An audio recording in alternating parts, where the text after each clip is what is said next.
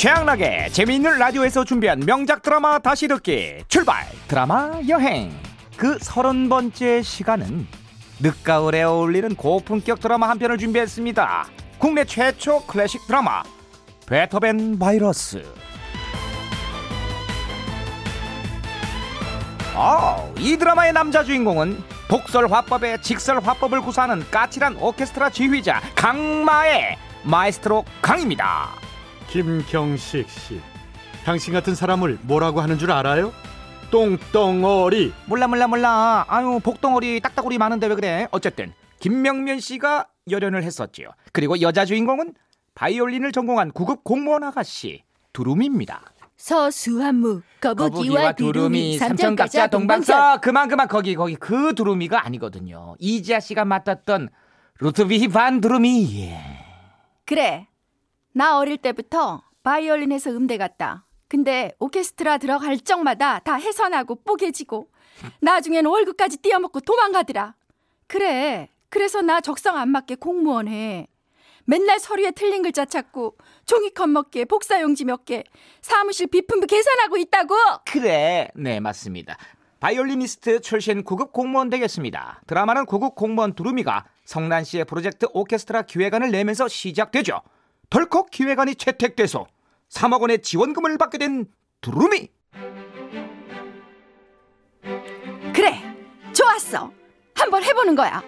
프로젝트 오케스트라 공연으로 음악의 도시를 만드는 거야. 하지만 에휴, 어디 세상이 마음먹은 대로 다 됩니까? 공연 기획자에게 사기를 당하면서 시에서 나온 공연 지원금 3억을 그냥 홀라당 날리게 됩니다. 말도 안 돼. 안 돼. 이건 꿈이야. 꿈이 아니죠 현실입니다. 노량진에서 컵밥 먹어가며 어렵게 패스한 공무원 시험 하루아침에 잘릴 위기에 놓인 두루미는 일단 단원들에게 통사정을 해봅니다. 아직 시장님은 모르세요. 저 한 번만 도와주시면 안 될까요? 제발요. 연주료는 못 드리지만 예술혼을 불태워 이번 공연을 한 번만. 네. 어떻게 한 번만 좀.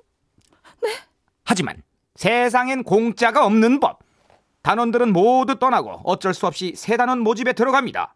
목마른 사슴이 우물을 찾듯이 오케스트라 단원을 찾아 이 자리에 섰습니다. 저는 어려서 바이올린을 전공했지만 네, 이런 뭐 앵벌이식 단원 모집에 전단지 풀칠도 서슴치 않는 도루미. 이런 노력이 가장했는지 단원들이 하나둘 모여들었죠. 그런데 단원들 상태가 좀 거시기 합니다. 아저씨 신호 위반하셨어요. 면허증 주세요. 네, 교통경찰 출신의 트럼펫 연주자부터 만년 과장 셀러리맨인 콘트라베이스 연주자에 한때 첼리스트를 꿈꾸던 50대 전업주부 아줌마 하며 삐딱한 날라리 고딩 플룻 연주자에 캬바레 색스폰 연주자 그리고 알츠하이머를 앓고 있는 할아버지 오보에 연주자까지 아마추어란 아마추어는 죄 몰려있네 그려 그야말로 어중이 떠중이 오합지졸들 이렇게 성난시의 오케스트라 단원들이 완성됩니다 그리고 지휘를 맡은 강마에도 귀국을 하는데 지금 이 사람들을 데리고 공연을 하겠다는 겁니까? 드로미 씨, 당신 제 정신입니까? 네, 까칠해도 너무 까칠한 이 남자. 아줌마, 악기 만진 지는 얼마나 됐죠? 20년도 넘은 것 같은데 second 바이올린 왜 그렇게 활을 강하게 눌러대지?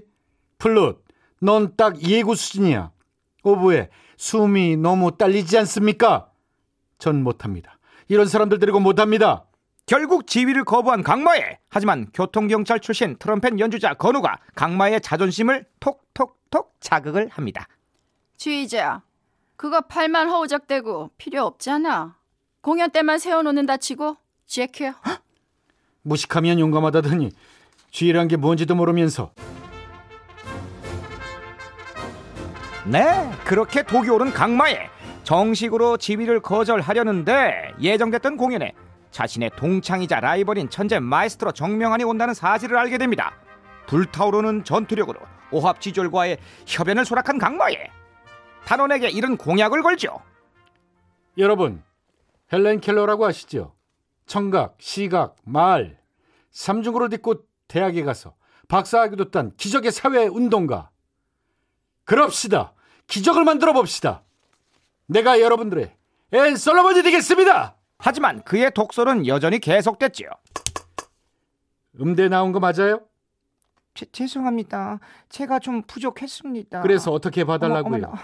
아, 아니에요. 아줌마 같은 사람을 세상에서 뭐라고 하는 줄 알아요? 뭐라? 구제불능, 어머. 민폐, 어머나. 걸림돌 어머 많은 이름들이 있는데 난 그 중에서도 이렇게 불러주고 싶어요. 뭐라고요? 똥, 아. 똥, 어리. 네, 바로 이 명대사를 거침없이 날리는 강마에 그리고 그런 독서는 쭉 이어집니다. 여기도 똥덩어리, 저기도 똥덩어리, 여기도 똥덩어리, 똥덩어리. 아니 도대체 몇 덩어리 이게 이- 여러 덩어리네 그냥 아주. 그렇게 너 너도 나도 똥덩어리가 된 단원들. 시간은 흘러 대망의 오케스트라 공연 날이 밝아옵니다. 로시니 윌리엄 텔 서곡. 이 곡은 오페라의 서곡으로 오스트리아가 스위스를 지배했을 때 거기에 대항했던 농민들의 반란을 그린 작품입니다. 우리 공연도 마찬가지입니다. 우리 공연도 마찬가지입니다. 가진 것 없는 사람들도 이만큼 할 수 있다. 반란을 보여줄 겁니다. 네, 그렇게 강마의 오케스트라의 첫 공연은 멋지게 성공합니다. 자신의 오랜 라이벌이자 천재 지휘자 정명훈도 깜짝 놀랄 완벽한 공연.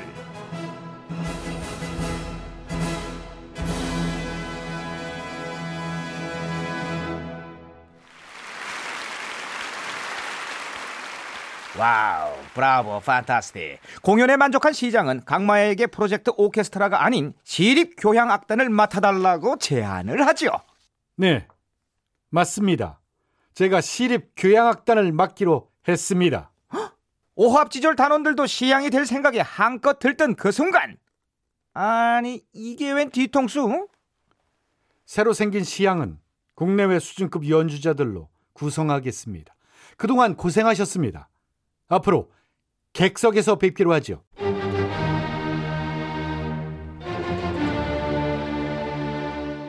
이런 먹튀 지휘자를 봤나 역시 독하다 독해 자 여기서 잠깐 드라마 베토벤 바이러스의 삽입곡 소녀시대의 태연에 들리나요? 듣고 이어가도록 하겠습니다. 들리나요? 조금만 아파도 눈물 나요. 가슴이 소리쳐요. 그대 앞을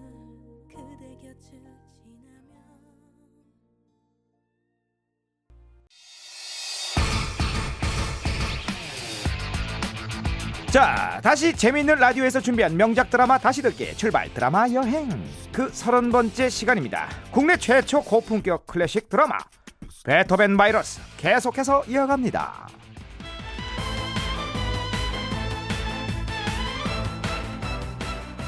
새로 생긴 사양은 국내외 수준급 연주자들로 구성하겠습니다. 그동안 고생하셨습니다. 앞으로 객석에서 뵙기로 하죠.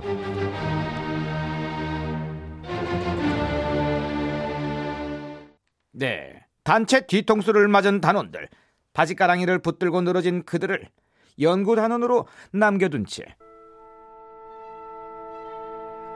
새로 뽑힌 정식 단원들에게 독서를 날리기 시작합니다.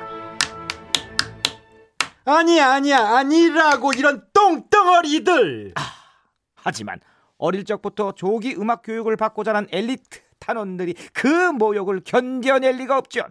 하나둘 불만을 토로하고 급기야 정식 사과를 요구합니다. 그러자 우리의 강마에는 좋습니다. 사과문에 쓴 대로 마음 깊이 우러나는 진심 어린 진심 어린 사과를 못하겠습니다. 왜냐? 이건 진심이 아니기 때문이죠. 여러분들에게 몰려서 억지로 억지로 쓴 것뿐입니다. 보충 연습이요? 왜 안 합니까? 실력이 안 되면 해야지요. 연습하면 수당 나와 실력 늘어 공연 잘해 경력 늘어 일거 사득식이나 되는데 왜 안 합니까? 내 말투요. 저 말 배울 때부터 이 말투였습니다. 그래서 가족들도 전부 날 싫어하지요. 어쩌겠습니까? 천성이 그런데 맞아요. 천성이 저래 집에서도 원래 깐족대는 정말 어이가 없죠. 말도 마요, 말도 마. 내가 두 손 두 발 다 들었다니까요, 저 인간. 형수님 지금 최양락 씨 얘기가 아니라 강마의 대사예요. 강마의 대사. 아, 경식 씨, 저건 연기가 아니라니까. 싱크로율 100%야. 저 말투 다 딱 똑같아. 똑같아. 집에서도 깐족깐족대면서 아주 독서를 날리는데 뭐라고? 이 똥덩어리! 저런 저게 말이야 빵구야. 그게 뭐 그게 무슨 소리예요? 자 자 자 두 분 여러 덩어리 두 분 거의 다 왔어요. 그렇게 프로 단원들이 모두 떠나고 결국 오합지졸 프로젝트 오케스트라 출신들만 남은 가운데 공연 예정일은 다가옵니다. 어쩔 수 없이 다시 그들과 공연을 하기로 한 강마에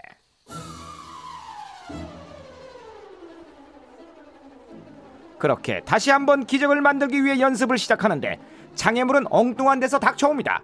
현 시장과 시장 자리를 놓고 경쟁을 벌이는 최 의원이 두루미의 3억 사고를 횡령으로 몰고 가며 단원들의 부적격 조건도 폭로하겠다 협박했던 거죠. 결국 맞불을 택한 강마에 최 의원님, 명성예고 이사장 지내셨습니까? 네 작년까지요. 학교 돈 42억 원을 갖다 쓰셨더군요. 뭐 무슨 소립니까? 두루미 씨는 사기를 당한 건데 최 의원님은 횡령을 하셨습니다.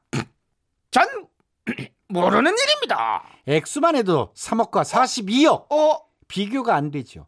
맞불 한번 놓아 볼까요? 에, 전 모, 모르는 일이라니까요. 바로 그겁니다. 어? 이것도 모르는 일이면 되는 겁니다. 결국 그렇게 위기를 넘겼나 했는데 이런 최 의원이 덜컥 자기 시장에 당선되고 강마요와 단원들에게 복수가 시작되죠. 시장 취임식에 애국가 연주하셔야죠. 축하곡 연주도 하고 제 애창곡도요. 전 시장이 만든 시향이지만 시향으로서 당연한 거 아닙니까? 내가 거절하면 어떻게 되는 겁니까? 총살? 결국 잠자는 시장의 코털을 뽑고만 강마에 하지만 잘릴지도 모를 단원들을 위해 억지 춘향으로 취임식 공연 무대에 오릅니다. 과연 그 대단한 자존심으로 새로운 시장을 위해 연주를 할까요? 그럼 시작하겠습니다. 지금 뭐 하는 겁니까? 1악장 끝났습니다. 예? 예? 존 케이지가 작곡한 이 곡은 우연성의 이론에 기초한 현대 음악입니다. 4분 33초 동안 아무 연주도 하지 않은 상태에서 공연장에서 나오는 모든 소리들이 나에게 어떤 느낌으로 다가오는가 느껴보자는 거지요. 시장님은 뭘 느끼셨습니까? 분노, 욕심? 나만 살고 보자는 추악한 이기심? 그냥 편안히 정하세요. 그게 바로 시장매 음악이자 마음속의 본성입니다. 네, 재벌은 개 못 준다고 고분고분할 리가 없는 강마에 결국 현 시장에게 빅 엿을 날리고는 해고됩니다. 물론 오합지졸 단원들도 쫓겨나죠. 첼리스트를 꿈꾸던 아줌마도 집으로 돌아가고 오보에 연주자인 알츠하이머 할아버지도 집으로 돌아가고 플룻 연주자 고딩도 학교로 돌아가죠. 엎친 데 덮친 격으로 우리의 두루미 양은 귀에 이상이 생겨 점점 청력을 잃어가는데 하지만 이대로 포기할 순 없죠. 두루미와 리틀 건우 새로 뽑힌 시립교향악단을 설득해서 합동 야외 공연을 기획합니다. 우리와 같이 연주하는 거예요. 사람들을 모아놓고 야외에서 신나게 빵빵! 빵! 어렵게 성사된 협연 외국으로 떠나기로 한 강마애를 찾아가 마지막 지휘를 부탁하죠. 맡아주세요, 선생님. 뭘? 지휘요. 난 두루미 씨를 지휘해 줄 수가 없어. 얼마나 더 다쳐야 정신 차릴 거야. 다치기 전에 관둬. 선생님, 두루미 씨, 내가 왜 귀까지 먹은 사람을 신경 써야 돼? 왜 내 음악까지 흔들려야 되냐고. 난 기댈 곳이 있으면 안 돼. 여유가 있으면 난 치열해 줄 수가 없어. 음악에 몰입이 안 된다고. 그러니까 두루미 씨가 날 도와줘. 두루미에게 끌리는 자신을 깨달은 강마애 결국 독서를 남기며 거절하지요.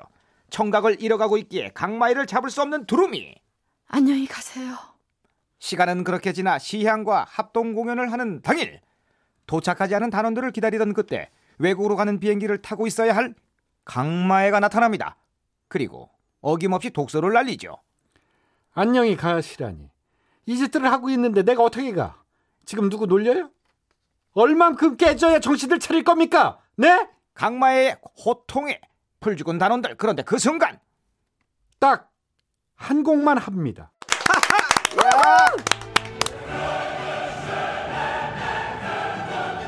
그렇게 똥덩어리 단원들과 마에스트로 강 강마에는 또 한 번 기적 같은 연주를 멋지게 해내며 드라마도 끝이 납니다.